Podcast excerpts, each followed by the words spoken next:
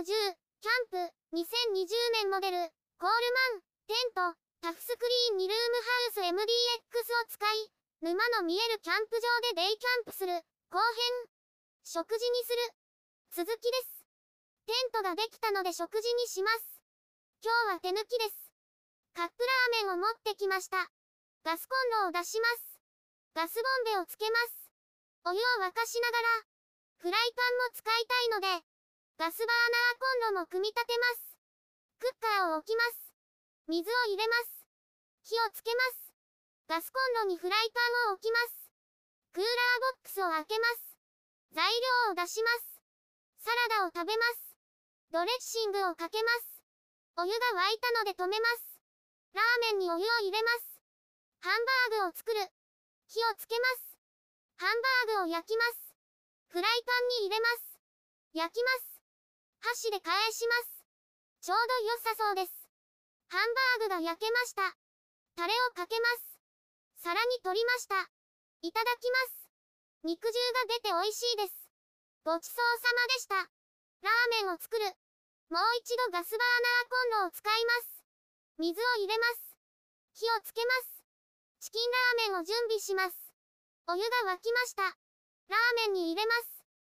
3分待ちます。3分経ちました。いただきます。ごちそうさまでした。息子は釣りで遊んでいます。のんびりします。寝室に入る。寝室に入りました。寝室は暗く涼しげです。リビングルームとの差です。寝室を網戸にしました。光が入ってきます。光の使い分けができます。天井はこんな感じです。片付ける。そろそろ片付けます。ガスバーナーコンロを片付けます。テーブルを片付けます。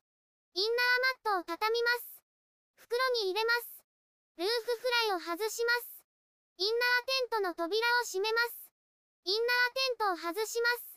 インナーテントを畳みます。ブランドシートを外します。ブランドシートを畳みます。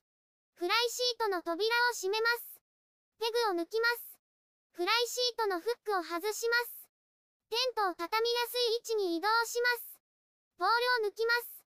順番にポールを抜いていきます。ポールを畳みます。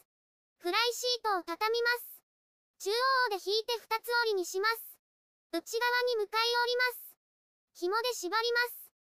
ケースに入れます。インナーテントを入れます。付属品を入れます。ポールを入れます。チャックを閉めます。片付けが終わりました。お疲れ様でした。